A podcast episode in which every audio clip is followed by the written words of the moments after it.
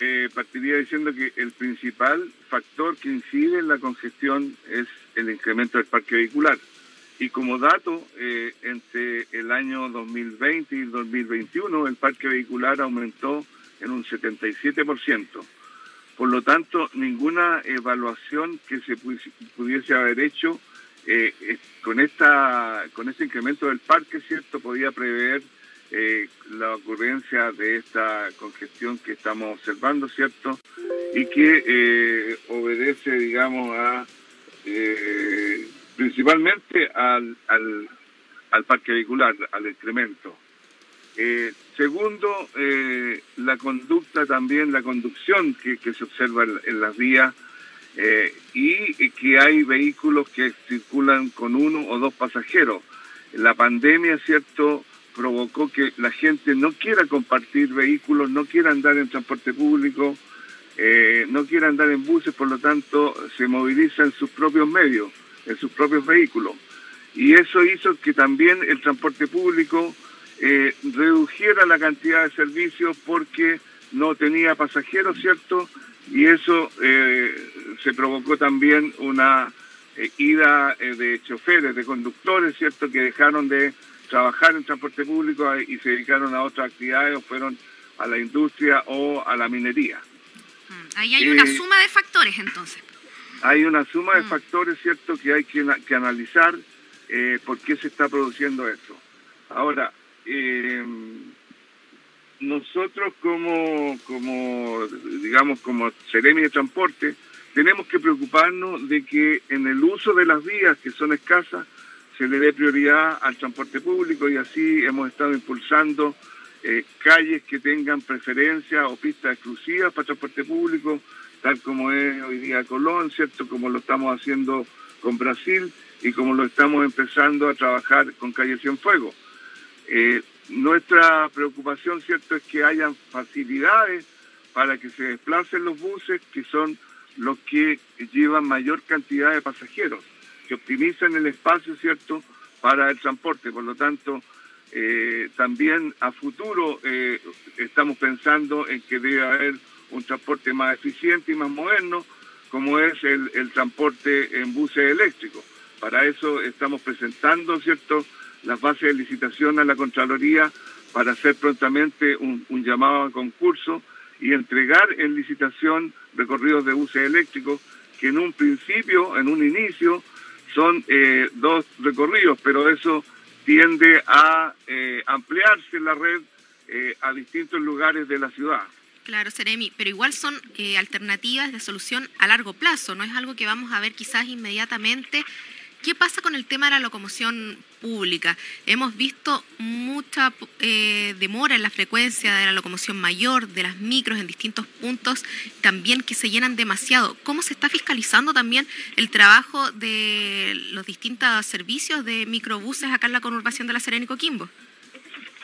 Mire, ¿saben lo que, lo que hemos observado entre ayer y hoy día? Es que tenemos que modificar algunos recorridos, por ejemplo, en, Coquimbo, los que pasan por el sector, por la calle de los Clarines, tenemos cuatro colegios que están ubicados en un sector de los Clarines y eso es eh, imposible que pueda haber eh, circulación de, de, buses porque sencillamente los particulares que se estacionan, que se detienen en doble fila a dejar los alumnos, alumnos que tienen que hacer una fila para entrar y los padres se quedan esperando, eso hace imposible que circule el transporte público, por lo tanto ayer, por ejemplo, ocho buses debieron abandonar el recorrido porque no pudieron pasar por ese sector, eh, saliendo desde, desde el sector de, Coquimbo, desde el Sauce. por lo tanto, estamos viendo que tenemos que modificar, hacer, eh, buscarle otras alternativas para que en horarios de colegio los buses tengan puedan pasar. Si no, eh, no, no llegan a cumplir su recorrido, y eh, la demora es excesiva, digamos, es del tiempo de viaje. Seremi, también eh, hemos visto... Estamos fiscalizando, sí, estamos fiscalizando que los buses salgan. Hoy día los primeros buses salieron a las 6.20 de la mañana. Eh, la Linco Sur está, por otro lado, en el sector de las compañías, está trabajando también tratando de llegar a ocupar la flota máxima que tiene, pero se, se ha encontrado, ah, esto ha ido aumentando con los días, pero igual no ha llegado al 100%.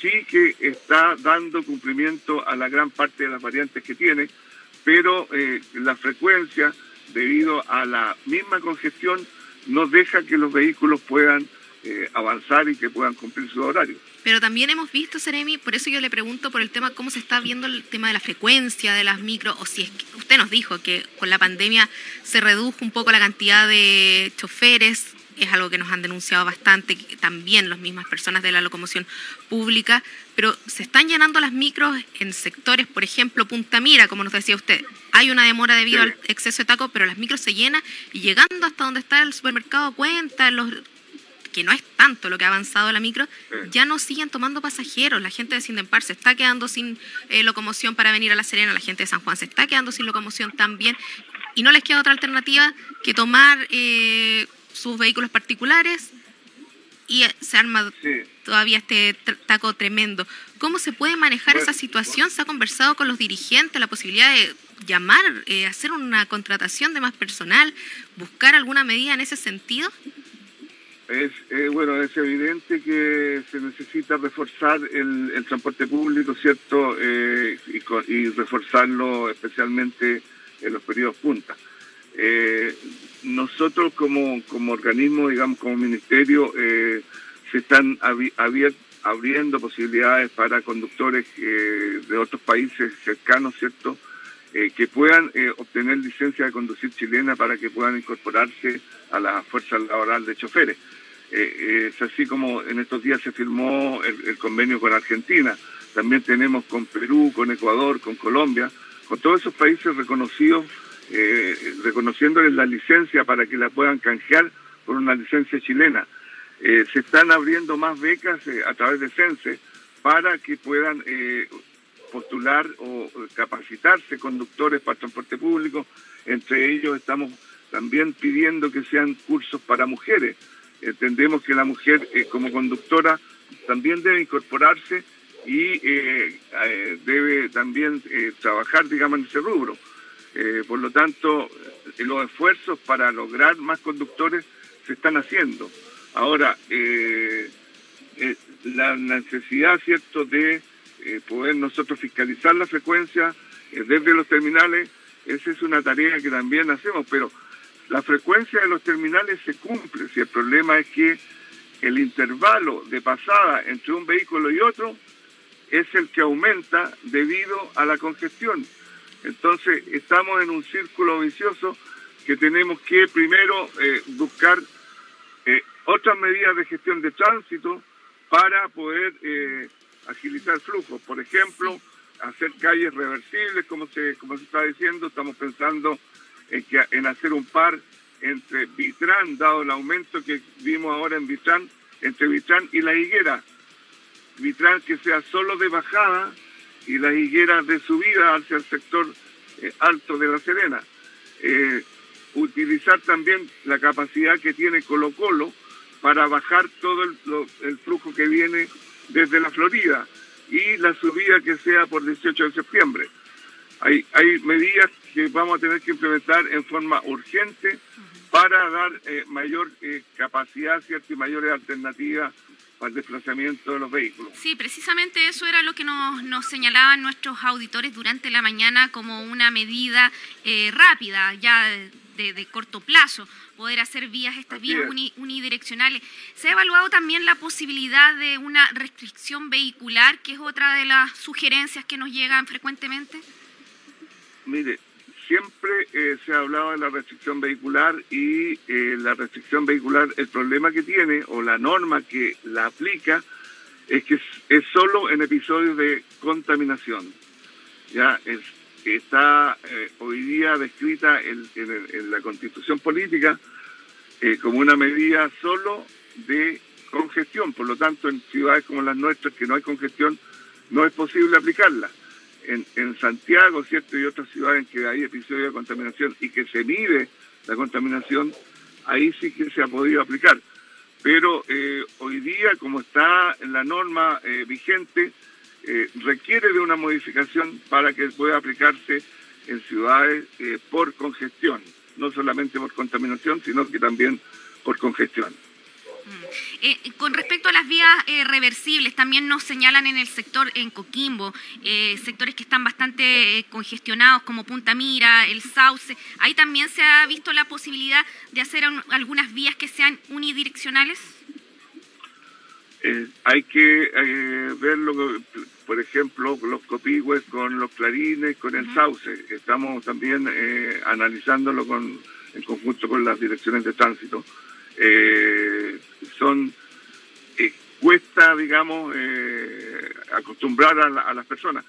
Y, pero también hay otro tema importante que eh, esto produce que la gente empiece a estudiar su, alternativa, ¿cierto? A buscar cuál es el mejor recorrido y, en, los, en, los, días siguientes esto debería ir disminuyendo, ¿ya? debería ir decantando, digamos, este pic que se produce a partir de las siete y media de la mañana.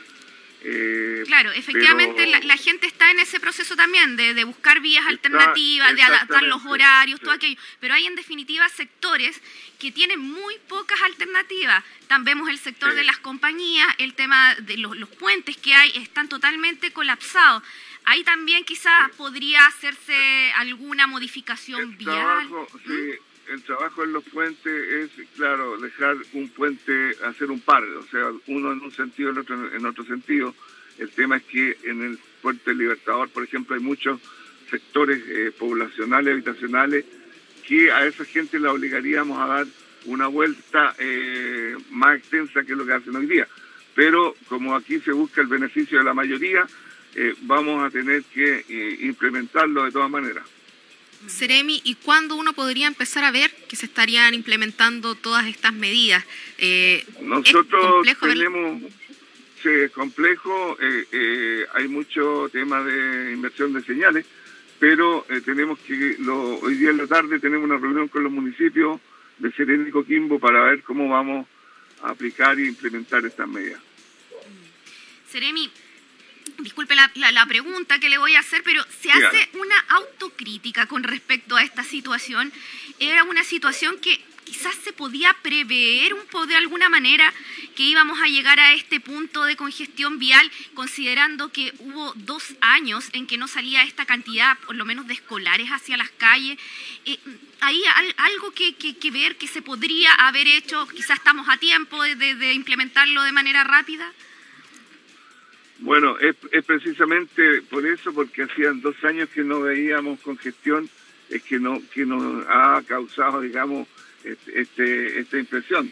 Eh, pero eh, nada hacía prever que fuera eh, de este tan severa, digamos, y eso es más que nada por el aumento del parque vehicular. O sea, hemos duplicado la cantidad de vehículos en, en, en un año, prácticamente. Sí, pero eso era algo que también se, sabía que había aumentado.